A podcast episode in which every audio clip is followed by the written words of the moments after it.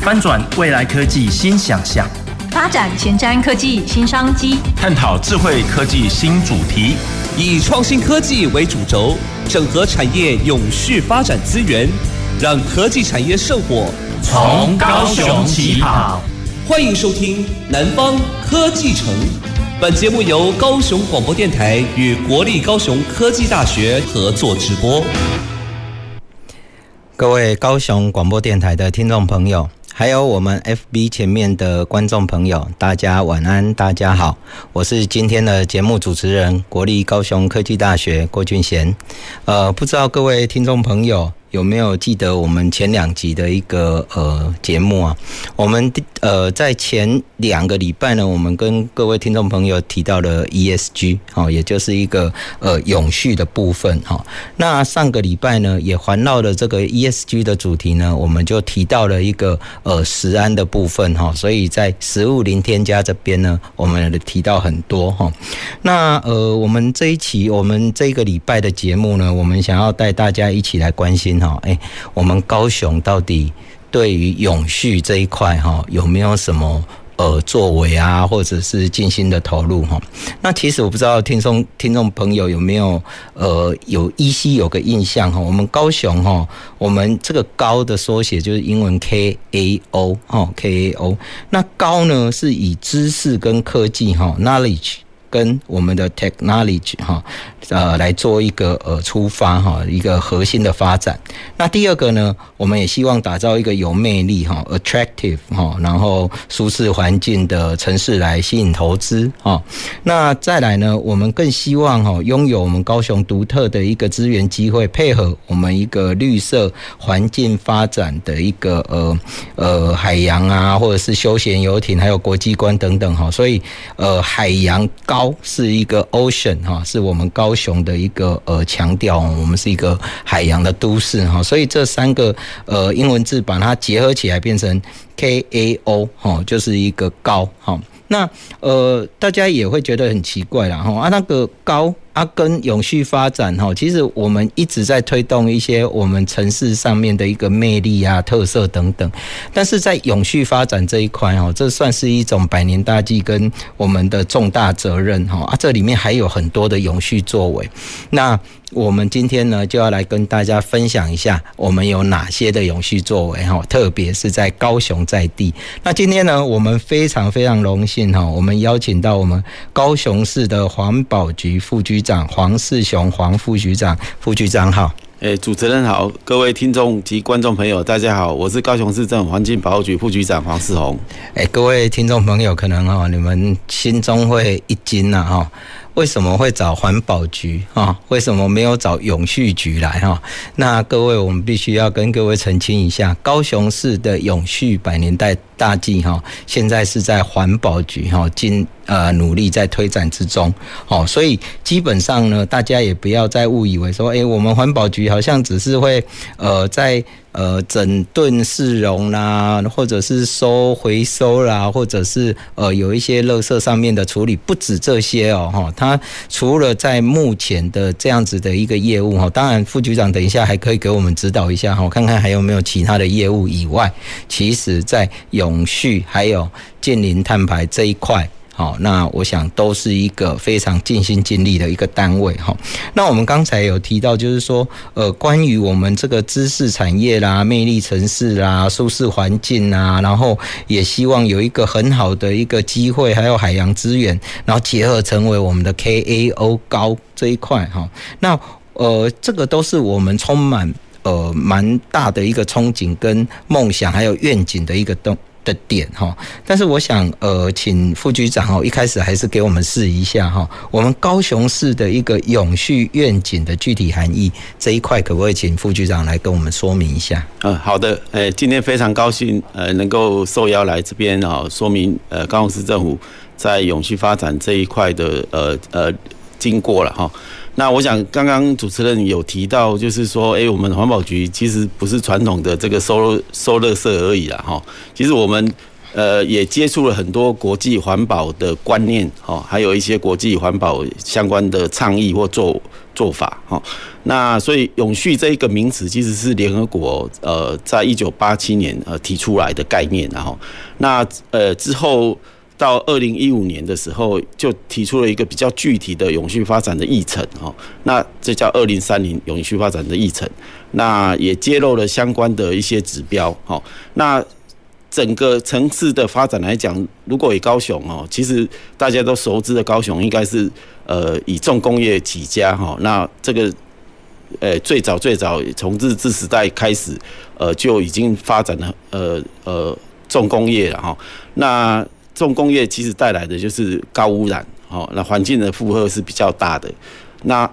可是现在的高雄哦，各位如果从港区一直进来的话，已经不是以前哈拆船呐哈那些呃造成水污染啊、空气污染呐哈的这些意象哈。那呃放进入眼帘的其实是有一些海洋的意象，比如说呃流行音乐中心呐哈，我们的展览馆呐的造型哈。然后在产业的部分，其实大家现在听到很多的 S 廊带哈半导体产业要来了。好，那其实我们之前是呃有炼油，有一座炼油厂哦，是把它关掉的。好，然后那个那个区位哈，现在已经开始呃整做土壤污染的整治，好，然后也要呃引进这个半导体的高科技的产业。好，那呃整个的发展转型哈，其实就刚刚主持人有有提到的哈，就是这些转型的过程需要有一些呃呃知识哈，还有一些呃调整。组织上面的调整哈，那其实从市长上任之后哈，其实他有四个优先，好，基本上就是产业转型优先，哦，然后要增加就业，然后交通建设以及改善空污这四个优先，那这四个优先就会融入到呃我们这个四五在永续发展的相关的这个指标里面来做一些连结，好，然后再呈现出我们城市在呃升级转型的过程里面的一个指引，好。然后提供市民哈多元的就业的机会，来落实公平的城市社会的共好的目标。嗯，哇，这个基本上哈，我想，呃，其实蛮具体、蛮蛮扎实的一个想法，然后包含就是说我们在转型这一块等有四个优先呐哈，然后也希望说能够促进我们的一个呃就业机会，而且还把它有一个多元的一个就业机会哈。那我想听众朋友应该不会反对哈，我我其实哈是高雄市新住民啊，刚移民来高雄哈，但是我小时候住台南。然后每次我们要坐火车呢，就一定会经过哈炼油厂，哦，那也不用不用看，哦，用闻的就知道，哦，用闻的你就可以大概知道说，嗯，你现在是到了呃炼油厂附近了哈。那甚至呃我刚搬来的时候。诶、大概也也没有很刚，然后大概十年前，然 后十几年前，一样，有时候还是会闻到一点点哈。可是，呃，我觉得高雄市民其实目前哈，其实是可以深呼吸的哈。那另外，呃，关于水的整治哈，比如说爱河的整治这一块哈，也让我们觉得很不得了啊。一个都市里面，它基本上。有很多的那个河道哈，那以前我们对于爱河的观念都是哦脏啊、臭啊，不要接近啊哈。可是现在呢，我们却能够把它变成是一个可休憩的一个点哈啊，甚至呃刚才副局长也提到哈，我们有那个海音馆在那里哇，那所以很多很多事情，很多的美好的事情哈就在那边发生哈。我们举个例，有一些呃最近有一些朋友诶，他们就骑着脚脚踏车在呃。对这个环境哈，这个这个市区哈，在在在做环绕哈，啊，他们都会到那边拍照哈，所以其实我觉得这个在在都是一些成果啦哈。那刚才副局长有提到，就是说像那个永续的观念哈，其实呃，在我们二十一世纪的一个议程哈，那联合国从那边出发，然后开始有一个就是二零一五年的提出了 SDGs 的一个十七项指标，非常明确的定出就是说呃。有哪些指标，希望我们大家去努力哈。那现在目前呢，我们也朝向了一个近零转型的一个目标来前进了哈。那在这样子的一个脉络底下哈，您可不可以来再跟我们聊一聊，就是说，呃，我们高雄市是怎么推动这个地方的永续哈？因为毕竟十七个指标哈，说起来容易，然后要执行起来哦，那个面向是非常的广哈。那另外呢，呃，我们也想要请教一下哦，这些发展的策略可不可以让我们听众朋友也了解一下？好，那有关于这个呃联合国的这个 SDG S 十七项指标哦，其实它简单来讲，它就是五个层面啊，就是五个 P 的原则哈。其实呃很容易去理解这五个 P 代表的意涵啊。第一个 P 就是所谓的 People，就是跟人有关系的哈。那这个部分大概就是要做一些消除贫穷啦、饥饿啦，哦，促进这个群众的健康福祉，哦，确保人人都能够有平等的呃健康的生活，然后相关的指标。然后第二个 P 就是所谓的繁荣哈，就是 prosperity，好，那这个这个价值哈，大概就是呃，就是让所有人能够享受繁荣充实的生活，那也就是强调经济的层面，好，然后要实实现与自然共存共荣，好，那第第三个 P 就是跟星球，就是我们地球 planet，哦，这个这个指标相关的哦，大概就是呃，要因应我们目前地球。最大的伤害就是气候变迁，哦，要采取一些行动，然后要透过永续的生产、永续的消费，好的一些模式来管理这些自然的资源，哈，然后呃，才能够让后代子孙能够长长长久久的安居乐业，哈。那第四个 P 就是所谓的 Peace，好，那这个指标，好，就是和平跟永续发展其实是一体的两面，哦。那也是要确保所有人都能够呃生活跟。呃，公正生活在一个包容性比较强的社会，然后远离一些暴力跟恐惧。好，那最后一个 P 就是所谓的这个 partnership，好，就是伙伴关系。就是说我们在追求永续的过程里面，其实是需要大家通力来合作。好，公司要协力。好，那这五个 P 其实还有一个原则，就是不遗漏任何一个人。好的原原则。哈，所以这这些就构成了这个呃。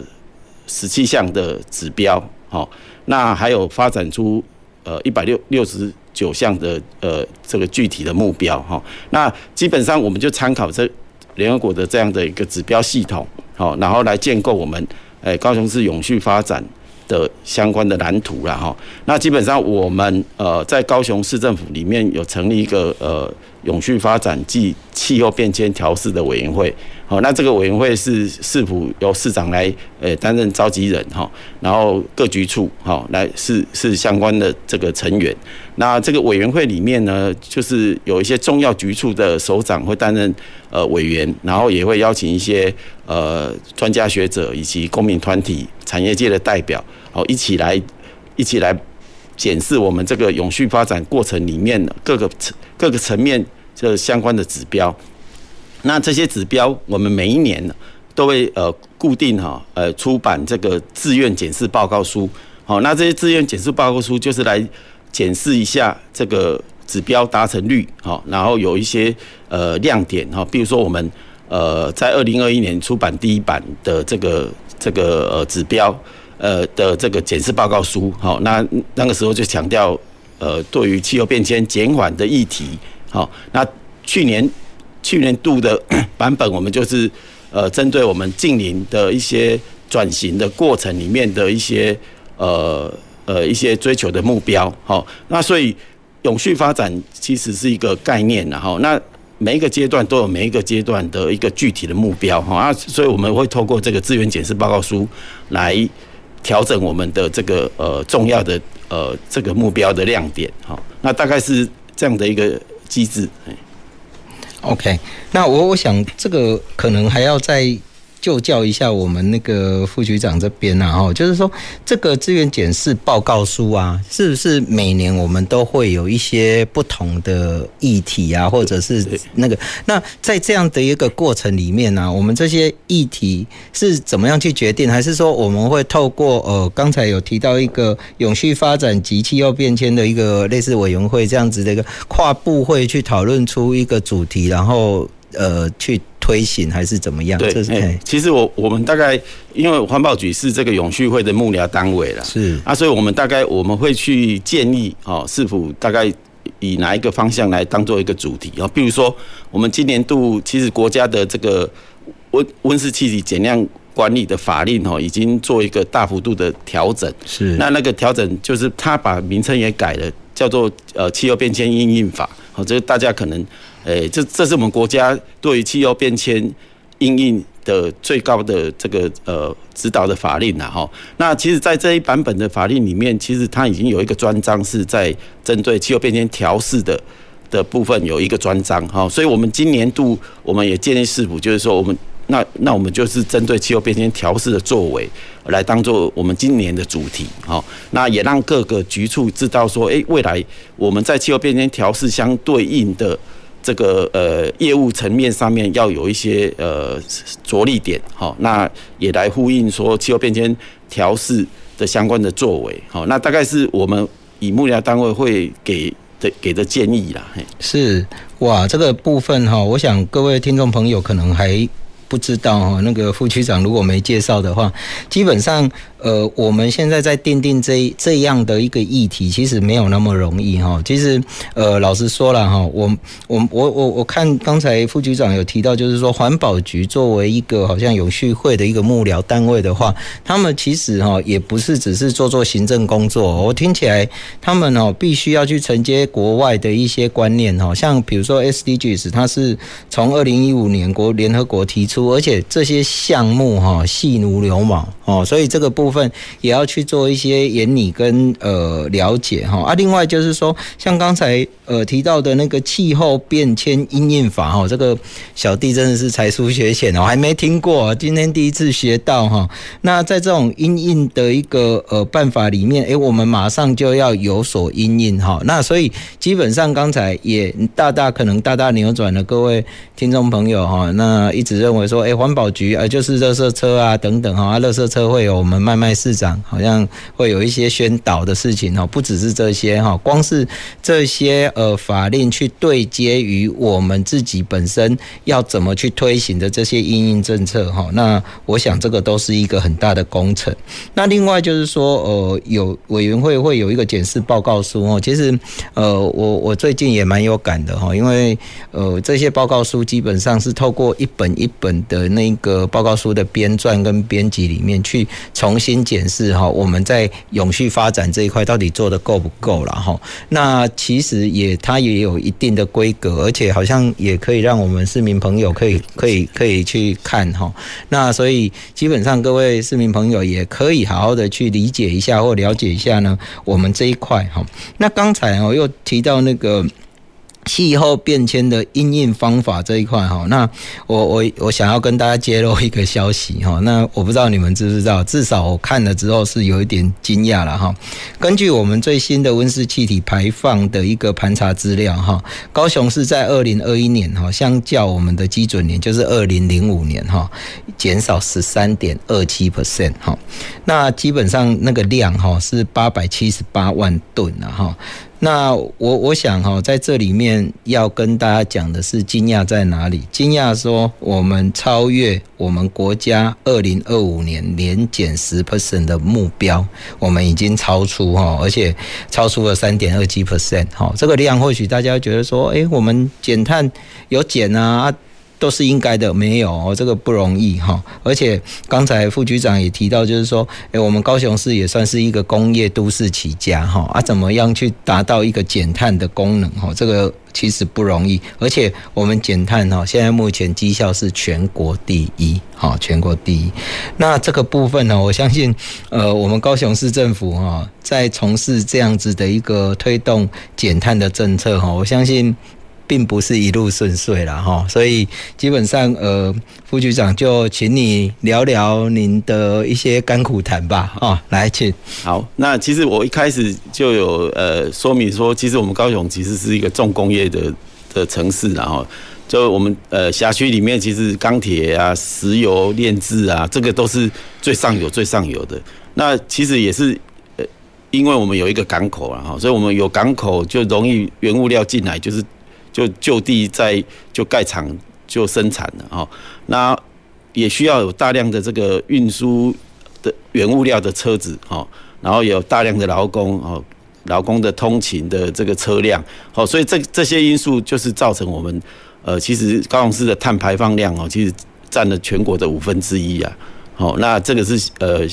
占比是相当的大哈。那人均排排碳量是全国最高的哈。那基本上呃，我们面临到这样的一个一个一个这么呃碳排这么高的一个一个困境哦。那尤其是现在这个国际上又呃要求要净零哈。那我们高雄市也是在市长的带领下，在去年也是宣示说我们要要要净零哈。然后二零三零也有定定我们要减百分之三十的目标。好，那基本上我们的排放结构来讲哦，其实工业就占了百分之八十三，哦，那占比其实是往天平的一边在倾斜了哈。那住商占占百分之九，好，然后运输占百分之七，好，那其他就是就就小于大概一 percent 以下哈。那最主要我们的排放来源就是工业哈，工业的排放的比例哈是是偏高了哈。那我们基本上刚刚有。有提到，就是说我们其实一开始面临到的的环境的负荷，其实是相关的环这个空气污染啊、水污染啊，好，所以我们呃其实对于这些工厂的呃空污的排放，其实管得非常的严哈，就是呃订定相关的相当多的这个呃加严标准，然后其实呃因为城市的发展，其实很多工厂原本是比较偏僻的，后来都都是人口比较密集的，那民众的呃反应呐，哈，这个也都造成一些压力哈。那我刚刚有提到说，其实我们有关了一座呃炼油厂，好，那那炼油厂，然后旁边有还有一座水泥厂，那都是都是关掉之后，其实碳排放量就就减就减的蛮多的，嗯哦。那呃，其实我们对于这个碳排的部分哈，呃，也不以刚刚呃主持人讲说我们。呃，超越国家的这个减减减量的标准，然后，那我们其实是积极的推动各种的减量的措施，比如说我们在去年啊就开始草拟我们的呃自治条例啊，就是呃近年城市发展的自治条例，那我们也组成了呃产业大联盟，哈，其实大家都知道说这个产业的排碳量哈。呃，是相当的大哈，那最主要原因就是因为它有一些呃直接燃烧的设备，那用电量哈，那这个部分尤其是国际上哦，呃也要求供应链要做一些呃呃碳排揭露，甚至于要呃减排的一些要求。那我们主产业大近邻大联盟也是希望能够帮忙呃相关的产业哦，不仅是它自身来减。好，其实也要帮它的下游好来做一些呃减排的措施啊哈。那高雄市在呃拟定相关的减排的政策部分，就是以呃工业部门的话，就是先以以大带小的方式，就是组成呃产业净零大联盟哦，有个五个产业啦，比如说钢铁哦、石化哦、电子哦，还有一些这个呃这个循环经济的，还有一些电力业哈。其实我们。辖区里面有呃三个电厂，哈，那这个这个电力虽然不是只算在电力的这个排放，虽然不是算在我们城市排放的的的范围内，哦，但是我们也是也希望它能够在能源转型的过程里面加脚步要加快，哦，因为它使用高含碳的这个燃料的时候，其实我们直接受到就是空污的影响，好，那所以我们也。也在这个呃电力业的部分呢，除了有订定一些空污的加严标准之外，我们也要求这个呃新达电厂哈，这个时间到要除役就要除役，然后呃气电共生的锅炉哈，它有一些用到煤的部分，我们希望它二零二五年哈要要完全要脱煤哈。那当然脱煤的过程里面会有一些呃这个所谓的 SRF 哈，这替代的燃料。哦，要能够呃接得上哈，然后呃其他的部分呢，大概呃我们就是会透过这个自治条例的订定哈，然后让呃不管是产业哦，不管是这个呃住商节能的部分，或者是用电大户啊，或者是这个呃生活转型的部分，其实我刚刚其实呃漏掉讲的就是说，其实我们国家在定定二零五零净零的路径图里面，其实强调的就是四大转型哈，那就是所谓的能源转型哈啊。产业转型、生活转型，还有社会转型。那这四个转型要有两个基础，好，一个就是法治的基础，另外一个就是要有科学的基础。哈，那简单讲就是说，减碳这件事情是长长久久，但是呃要即刻行动了哈。那相关的技术的发展哈，都一直在进步哦。我想大家可能比较呃有感受的，应该是这个。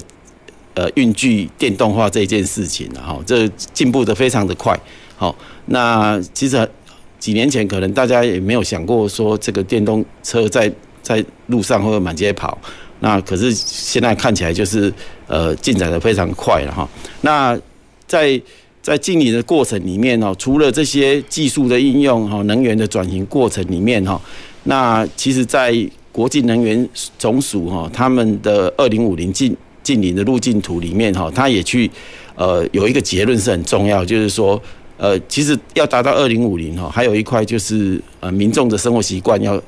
要做一些改变。嗯，那它的改变就是在于说，那你的食食衣住行娱乐的过程里面要做一些改变，那这些改变会造成最后一里路的的的达成呢。是，好，就所以生活转型的部分，呃，环保局也也是。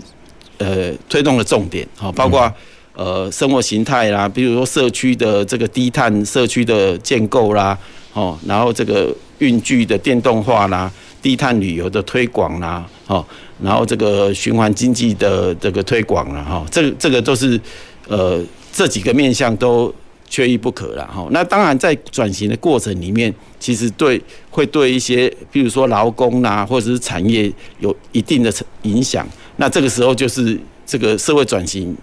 追求要公正了啊，也就是说，在不遗漏任何一个人的这个永续发展的这个呃精神底下，好，要怎么样去把这个转型能够很平顺的把它过渡，而而不去伤害到呃呃劳工也好，呃产业也好，嘿，那这个大概就是呃整个这个近邻的推动的一个一个大要，嘿。哦，非常感谢我们副局长啊，因为刚刚副局长也提到，我们高雄市从我们的近邻的一个自治条例，还有我们的那个产业大联盟出发哈，呃，提出了有四个转型的部分啊，包含生活啊、能源啊、社会啊、产业哈。那我们其实哈，真的还蛮有感的地方是什么？就是上个礼拜不知道各位我们在讲食安的时候，我们有提到一个观念哈，就是呃食值得在地啊哈，就是在地的一个呃食材的一个。使用，那这个部分呢，呃，会造成什么好的结果？基本上。大家呢就可以减少那个碳排哦，因为刚才有提到嘛，那个运具哈的电动化，我们也期待说运机运具的那个电动化哈，尽量就是说，诶要减少那个碳排的可能性嘛哈。那所以呢，这个呢就是我们呼应一下我们副局长说的哈，就是我们生活要改变。好的，那我们的节目呢先进行到这里哈，让我们来休息一下哈，我们待会再回来我们南方科技城的节目。走进时光隧道，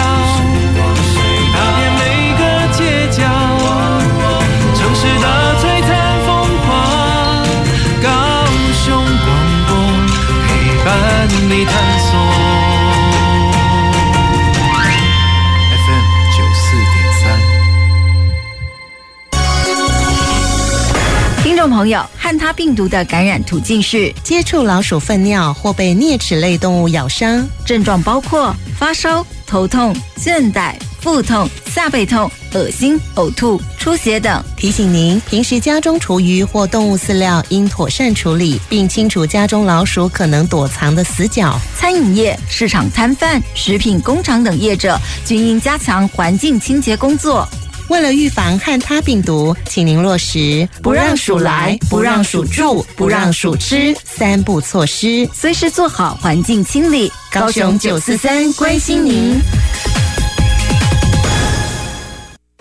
我们来搜寻什么是海洋教育推手奖。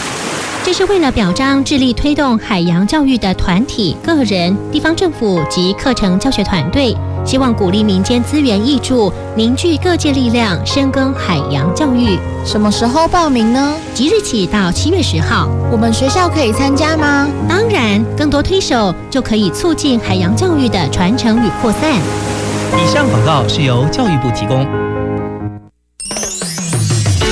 听众朋友。电脑晚上不关机的电量，可以让一台影印机印出一万张纸，几万张纸。所以晚上电脑不用的话，也不要一直开着，就关机，让它休息一下吧。我是吴俊宏，欢迎继续收听，和你一起爱地球、做环保的高雄广播电台 FN 九四点三 AN 一零八九。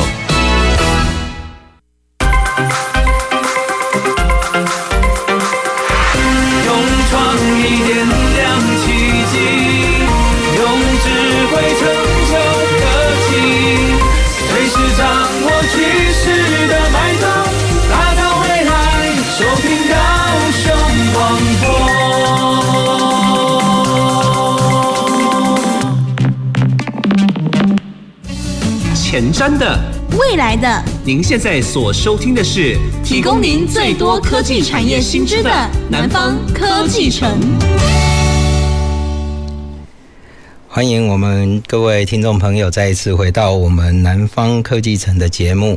呃，南方科技城呢是由我们高雄广播电台跟国立高雄科技大学联合制播。那我们播出的时间呢是每个礼拜二的傍晚哈五点半到六点半。那我们今天非常荣幸哈，我们请到我们高雄市环保局的呃黄色红副局长，那呃来谈谈我们高雄市的一个永续发展哈。那我们上上半段的节目啊，我们稍微有聊了一下，就是说，诶，我们高雄市环保局哈肩负了一个呃我。们高雄市永续会的一个幕僚工作哈，那要承接我们整个高雄哈，对呃外面国际也好，或者是国家也好，在永续发展这一块哈，一个重要的指标跟内容。那对内呢，基本上就要去制定非常多的一个建议啦，或者是说我们必须要做到哪样的一个呃永续发展的一个事哈。那还是要跟各位听众朋友再说明一次哈，我们在二零二一年哈。已经呃把我们本来在二零二五年要减量十 percent 的一个减碳目标哈，再往前推哈，我们已经完成了十三点二七 percent 哈，而且刚才副局长也跟我们提到，我们在二零三零年哈，我们要减到三十 percent 哈。那各位也可以稍微提思思考一下哈，我们刚才副局长也跟我们讲，我们高雄市哈是占我们全国碳排的百分之二十啊哈，所以呢。只要高雄有碳排的一个呃呃绩效出现哦，那我们全国碳排呢，那个绩效也会很显著的出现哈。那在这里面呢，我想呃接下来我们还有很多很多的事情哦，想要来谈一下，来来请教我们副局长哈，因为刚才在呃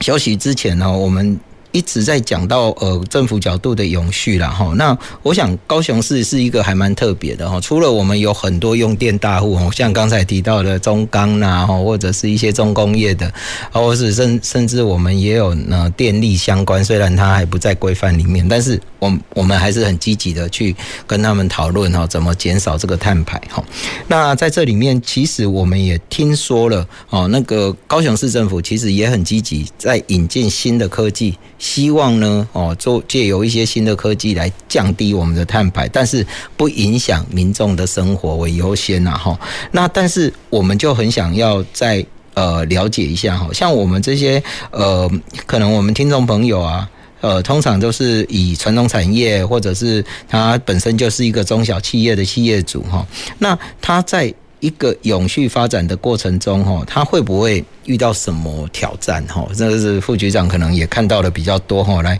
从我们用那个 ESG 或者是 SDGs 这个面向来谈谈，就是说我们环保局局呢，从社会跟呃环境面跟当地产生的一些链接啦，或者是有没有什么激励方案？哈，简单来说的是喝康 A 啦，哈。好，那我们来请副局长来帮我们试一下，哈。哦，好，谢谢。那基本上，呃，这些中小企业哈，它基本呃，一般我们先讲大企业啊，大企业其实呃，它受到国际上的一些呃国际贸易上的一些压力哈，会比较多哈。那基本呃一一般来讲哈，国际上的这这些大企业哈，都有一些永续经营的呃压力啦，就是说它会被要求要提这个企业社会责任报告书之类的，对，然后也要去呃要符合 ESG 的一个规范呐哈。那反而是这些中小企业，它并没有呃，可能他自己他也没有也不做这个进出口的这个生意啦哈。然后反正他只要符合国内的法令，他就他就可以生存了。可是现在现在追求净零的过程里面，已经是不是这样的一个一个要求了？因为净零讲的就是要避免碳泄漏啊，哦，就是所谓碳泄漏，就是说你不要呃跑到一个规范比较小的。的一个国家去生产，然后造成还像大量的排放二氧化碳、好温室气体等等。那现在国际上要求的就是说，其实从统计数据来讲啊，一般你生产一个一个产品哦，呃，你的供应链哦的排碳是你的十一点四倍哦，哦，就是说这个国际上有组织去统计过哈，然后也要求就是说，那那这个供应链其实它它需要去揭露它。哦，到底你生产这个产品的供应链排碳量是多少？哦，也就是所谓呃这个这个供应链的一个一个机会啦。哦，就是说会像各位可能用用手机都知道说，哎，苹果它要求很多哈，它要求它的这个供应链也要跟着它一起减，哦，所以它要求它供应链也要跟它宣示二零三零要净零，哦，所以这个变成说是一个压力，是来自于你在。贸易的过程里面，好被要求你要，呃，先做碳揭露啊，好碳盘查揭露，然后再来做减碳，好，然后甚至于要做到最后要碳中和了，好，那所以这个压力对中小企业来讲，它是比我们国内的法规还跑在前面了，哦，就是说他在，呃，如果他他要他要做他上游是有一些规范的的供应链的时候，他就会面临到他这些压力，那。怎么样去怎么样去呃面对这些东西哦？其实呃最简单的就是你你要先去做做你的 ESG 啊，哦，就是你先先对你的环境面呐，哦，还有这个社会面呐，跟你的公司治理的的过程里面要去符合相关这个国际上环保的要求。好，那呃基本上现在会有的要求，大概就是像欧盟的碳边境。的关税的调整的机制啊，哈，就是去去，因为欧盟它有它有收这个碳费嘛，哈，那收碳费，呃，甚至于有做总量管制，好，那这个就是所谓的碳定价，就是你排碳是有是要付出代价的啦，哦，那这个这个这个碳定价其实是一个管控呃碳排放的一个最应该是比较好的一个治理的工具，然后那所以我们国家的。法令哈，就我们刚第一段有提到说，我们呃气候变迁因应法，除了说有呃增加了调试专专章以外，好也把收碳费这件这个碳定价的这个治理工具也把它纳纳进来，好，所以我们国家也会也会呃收相关的碳费。那当然，我们目前呃国家呃管控的是有一定规模以上的，就是排排碳量二点五万吨以上的啊。那至于这些供应链，就变成说。呃，国国内的法令也没有规范哈，但是他又要面临呃，他这个呃，比如说欧盟的要求，比如说我们我们辖区里面有一些钢铁业，钢铁业是欧盟碳这个所谓 CBAM 呃规范呃要要符合这个这个碳边境关税的这个这个要求的呃的这个行业了哈，那虽然。说钢铁业是，但是钢铁业它还还有一个附带的，就是扣件也算了哦，哦，就是扣件就是这些螺丝产业，对，哦，那也就是说，呃，这些都是中小企业，那他他其实是一看就就面临到说，哎，他如果平常没有跟着去做 ESG，那他就不晓得他到底他对这个环境的这个影响是有多大，好，那这个就就会他他就会影响到他这公司的治理了，那所以我们。呃，也也是希望说从这个角度去切入哈，去协助这些呃呃这个受到影响的这个中小企业哈。那这个某种某种程度来讲，也是一种这种就是它它算是比较脆弱的产业了。那也是也是在公正转型的过程里面，它是有一定需要去协助它的。好，那我们呃呃环保局哈也也组成了这个所谓的盘查的相关的这个呃能能量哈，那也去也介入去协助这个有需要的的这个呃中小企业哈。那中小企业它其实从我这从环保局这边，从经发经济发展局这边也都可以呃得到相相对应对于碳盘查的相关的资源呐哈。那大概呃基本上中小企业现在可能面临到的大概就是会有这个呃。这个受到因为碳有价格的影响，哈，而需要做一些应应。好，所以基本上哈，我想刚才那个。副局长这边哦，其实也提到一个很大的问题啊，大家呃，我们来把脉络理一下啊，因为我刚刚听到一半哦，有一点吓到哈，因为中小企业好像也避免不了哈，但是那个脉络听起来是这样哦，第一个就是说我们在大企业上面哈，那是免不了的哈，因为它受到国际的要求啦哈，或者是呃受到政府的要求，所以它呃包含我们的那个呃。企业社会责任啊，哈，或者是我们的 ESG，它就是得做哈，它没办法不做。但是我就听到一个数据哦，这个真的有点吓一跳，这是大企业哈的供应链，居然它的碳排是它原来的十一点四倍哈，不是 percent 哦，是四。也是一点四倍，那基本上呢，这个就会造成有一些碳泄漏的状况哦，哈，所以我们在中小企业哈，呃，其实，在这样的一个情况之下，老实说，或许目前政府可能不会去跟中小企业来来谈这个碳的一个减量或者怎么样，但是你的那个假设你是公司的供应链之一哈，像 Apple 这样，他就会来要求你，所以就导致说。呃，公司上面哦，他不得不去看到这些东西啦，所以压力一定会出现哦。而且，呃，以我自己现在看起来，好像压力很快就来了哈，就是好像等不住哈。然后再来就会提到一个，我们碳哈就要定价哈，所以就是一个碳费的部分然后那现在目前比较首当其冲的哈，诶，其实我们高科大也有很多校友在做扣件哈。那在这里面，我想也要跟。呃，我们我们这些扣件业的朋友，还有钢铁业的朋友，哈，要真的要因应哈。那所以基本上，刚才副局长也提到，就是说，像军发局、经发局啊，都会有一些所谓的相关的一个碳盘查的量能啊，哈，等等啊，哈。那当然这一块，如果大家哈还想要再了解多一点的话。不妨哈，我们就敲完一下，然后我们再来开一集来谈这个问题哈。好，OK。那在这种情况之下哈，我们从呃大企业哈，比如说我们的一些具体在在地作为，然后讲到我们中小企业哈，那我们呃也想要来跟我们局呃副局长这边哈在。呃，探讨一下，就是说，在我们推动一个呃在地永续发展的一个过程哈，我们有没有一些举动或者是一些措施哈？比如说跨领域的一些合作计划啦，或者是建构知识平台啦，打造我们的训练中心这些哈？为什么？因为我们常常就觉得说，呃，常常有一个名词一出来哦啊，然后。后来就越讲越大，越讲越大，然后好像不做又不行了哈。那呃，市民朋友的那一种心理的创，认为不是创伤了，没那么严重，那个冲击哦还蛮大的哈。所以基本上就是说，诶，我们。嗯，高雄市这边，或者是政府，或者是呃环保局这边呢，有没有这样子的一个机制或者是课程哦？然后我们呢，可以激励我们每一位市民朋友，透过我们的工作啊，或者是生活，来对在地来尽一个永续的一个力量哈。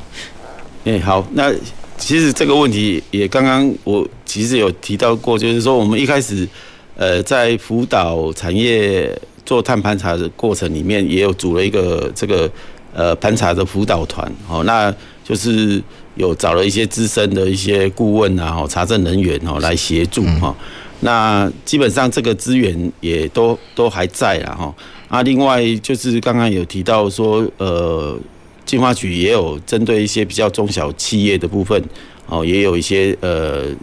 咨询的量能，哈。那再来就是说比较近的，大概就是呃呃国家的这个碳权交易呃中心的这个总公司，哈，呃也会也会成立哈。那呃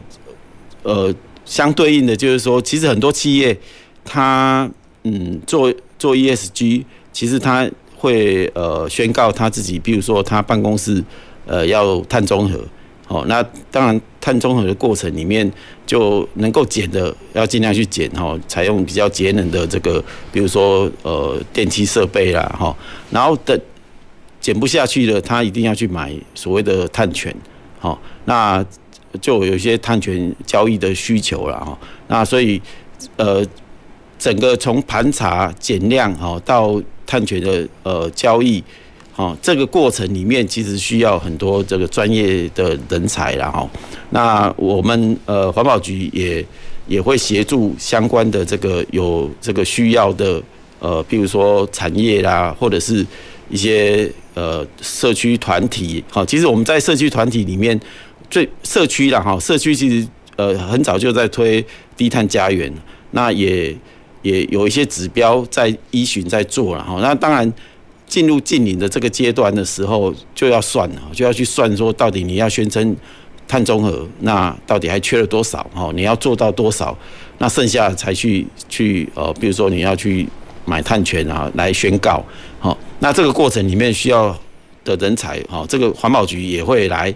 来呃设计课程，哈，也会来有一些呃教育训练的资源，哈，慢慢来推出。好，那大概呃。在未来可能就是大家要了解多少这个碳到底是怎么排出来的哈啊，这个是怎么算的哈啊，怎么样让其实未来就是碳是有价格的啦，哎，所以未来哦，我们那个排碳哦是有有价值的啦哈，但是呃，大家可以大概想一下了，这个好像在买那个买那个呃。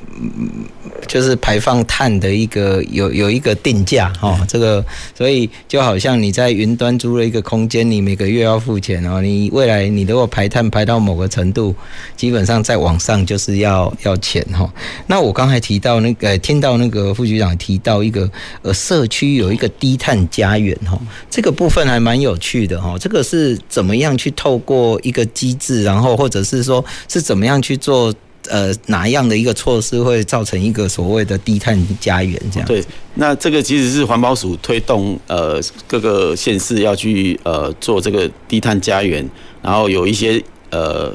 有一些认证的标准然后，那这当然这些认证标准就是说它有一些指标啊，比如说呃在能源的部分哦，你有做太阳能光电哦，然后节水节电哦，或者是一些呃资源。循环啊，就是回收哦，垃圾回收减量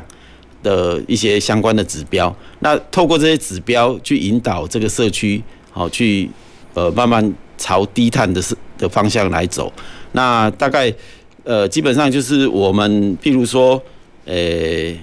我们在阿莲哦这个轮港社区，我们有辅导。当地的农业合作，打造这个绿色的旅游行程，好，然后并结合这个大专院校成立青创的实验室，好，那将当地老旧的古厝啊重新来修缮，改造成具有历史文化意义的文物馆，好，让造访的民众可以体体验这个低碳农村的巡礼。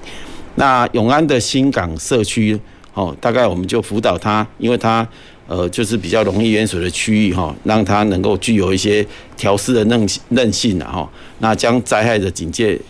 降低哈，那大概是有几个指标来来来依循，然后做得到，那这个环保署诶也会找专家学者来。来评定哈，那就给他一个，比如说同级啊、银级这样的一个级别，好，这样哦，看起来就是说，透过比如说低碳家园，就是透过我们一些呃想要达到的目标啦，比如说节水啦、节电啦、哈回收垃圾啦、哈，还有减。减减量那个垃圾减量，然后是有装了太阳光电啊等等这些哈，我们就会给他一些诶奖励跟认证哈，就是让大家知道。那其实这个还蛮有效的哈，因为其实就这个就是比较呃。直接的跟大家讲哈，节水节电等等这些措施是有助于我们一个呃永续的一个呃发展哈。啊，甚或呃可能大家也没有以前也没有那么注意哈，有一些呃家具啊或者是不需要的东西我们就丢好啊。其实接下来我们就可以讨论说，诶，要不要回收哦？要不要减量？因为其实我最近也也看到了一个东西哈，就是说，嗯，好像我我们在那个衣服上面。然后剪下来有一些边角料啊，边角料也不能用啊，不能做成一件衣服嘛哈，那就会有一些业者也好，或者是有一些呃倡议者也好，那么就开始去思考说，诶，那我这些边角料，呃，能不能做成是比如说抹布？啊，啊，或者是能不能做成其他的东西？甚或呢，我还有听说把它做成燃料棒的哈，来来做燃料哈。所以这个都是一些有创意，然后又带入一些科技，甚至跨领域的一些做法哈。那甚至我我想啊哈，其实刚才副局长也提到，就是说绿色旅游行程哦，听起来就很有感哦，因为很多。很多朋友哈，其实现在你叫他花大钱去买一个呃绿色的一个运具或载具，诶，好像花不太下去哈。但是呢，如果我们有一个绿色旅游行程，这里面包含绿色运具啦，或者是呃能够让大家达到一些节能减碳，或者是生活少用塑胶袋啦，或者是不要用吸管啦等等，去促进一个体验跟体会，我想也是一个很好的方法了哈。那另外哈，我我想说那个。副局长这边哈，我我还是有一点疑问，就是说，那有没有什么可能的课程？像你刚才说，诶，未来会安排一些课程，这是呃，比如说要训练每个呃民众可以做成是一个碳的一个计算师吗？还是怎么样？哈，这个你可不可以再也轻微的来跟我们做一下简介一下？哦，好，那其实这个课程哈，呃，基本上就是要看需求了哈。那一般来讲，国际上面对于碳盘查，其实有一些国际。就是所谓的标准啊，就是 ISO 的标准哈，比如说盘查的部分就会跟这个 ISO 一四零六四哈，那减量的部分就会跟 ISO 一四零六四之二哈，刚才盘查是一四零六四之一，然后碳足迹哈，这个碳足迹也是也是很重要，就是有些呃企业它生产的产品里面，它做做完碳足迹之后，它就知道说它这个这个产品的排碳量。是多少？那消费者在选择有碳碳足迹的产品的时候，也会去考量说，那我我要选择低碳足迹的产品，好，那这个会有助于他的的销售了哈。那这些这些都是都是呃需要训练啊，这所以我们呃也会针对，其实我们有做一些呃问卷调查啊，然后去了解说，哎，这些企业它到底需要的是什么样的课程？好，然后这是属于企业的部分，然后那当然，呃，另外还有可能有一些民众是希望说，知了解说啊，怎么样去做碳中和的，好，那这个这个这个当然就是面会比较广，那但但是以目前的需求，大概是以碳盘查会最最主要的啦。OK，所以基本上我想，呃，目前对企业界的那一种呃治理面来讲，哈。怎么去减碳？怎么去了解？但是第一步就是要盘查，哦，因为你不知道，你也不知道说自己会会盘多少，你你也不知道哪里是最多，所以你要赶快去做一个盘查，哈啊，所以这一部分的人才，我相信，呃，应该会有一定的需求啦，哈，所以呃，大家也可以这样子去去去呃，往这方面去想，哈啊，那。呃，我我想未来哈，有一些像碳权啊、碳盘查这一块哈，各位听众也不妨把它呃想象成有一点像是生产履历里面，哈，在生产的过程里面，你会产生多少的碳，好啊，那这个部分我们必须盘查起来。那盘查完之后，接下来我们才能有办法有效的去做所谓的减减碳呐，或者是透过其他的方法，然后那当刚刚我们副局长也提到啊，你就。呃，已经竭尽所能的去盘了，然后竭尽所能去减了。还不够的话，阿内拍谁人的只只好来买那个碳权，然后那这个基本上就是还要另外的一个收费，所以基本上呢，一切我们就从盘查开始哈。那我想哦，这个最后我们有一个问题，还是想要来问一下我们副局长哈，您认为在我们推动这个在地永续哈，还有哪些是我们未来企业也好，或是像我们是学校嘛哈，还有民众，甚或是现在的新兴学子哈，有什么可以来共同来努力的哈，或者是说呃好好好不容易有一个呃呃学习的一个机会，那我们就赶快抓紧这个脚步哈，然后配合市府一起来推动哈。哎，好，那其实这个呃。我应该是呃建议，就是说，其实呃减碳的最后一路就是要近邻绿生活。那绿生活的构面就是食衣住行娱乐购，好，这个就是人生活所需的。那这些都有它减碳的一些一些工作，好，比如说呃民众来讲，他其实他的食衣住行就是食的话，就是最简单的就是食当季，好，在地食材。好，然后新鲜，然后自备环保餐具，好，然后外食的话就选择绿色餐厅，好，那一的话就是减少采购了，哈，然后衣物的清洁保存、循环利用，然后住的话就是更多了，就是呃减碳啊、绿建筑等等啊，哈，那呃行的话，当当然大家大众运输，哈。然后娱乐的话，生态旅游，哈，然后使用取代拥有，哦，以租代购等等的观念，啊，能能修的尽量去修，最后才才丢丢弃，哈。那企业就是从反向思考哦，你要卖给人家东西的时候，哦，好不好维修？哦，那碳足迹是多少？从碳的角度，呃，去做你的生意，好。那学校当然就要训练这些人才出来，好。我想从近邻绿生活应该可以去让。大众去了解如何推动在地永续，我我想哦，这个真的是还蛮重要哈。刚我们的副局长提到了一个观念哈，建宁绿生活，那食衣住行娱乐了哈，那这个部分其实已经涵盖了我们每个人每天哈，只要醒来到睡着，全部有的哈啊，对不起。包括睡着都还在哈，因为有一个住的部分哈。那其实这这里面有也提到一个观念呢，我们之前也比较难想到了哈，以租代购哦，以以租来代替这个购买，因为购买之后，最后你可能要换的时候，你可能就要抛弃它。啊，所以就会没有。那最后啦哈，还有一个很重要的事情就是学校。我们必须要来呃培育这一些专有的人才哈，来来供应这些呃那个我们的业界的需求啦。啊，更重要的是什么？因为只有学校来培育人才，其实我想也还不够啊。所以我想我们呃听众朋友还有我们 FB 前面的观众朋友也好，我们就一起来努力哈。那未来其实哈，你只要打关键字哈，E ESG 或者是 SDGs，你就会看到非常非常多这样相关的。资讯，那我们就一起来吸收，一起来成长。好，今天呢非常高兴哈，我们请到我们的高雄市环保局的呃黄世宏黄副局长哈。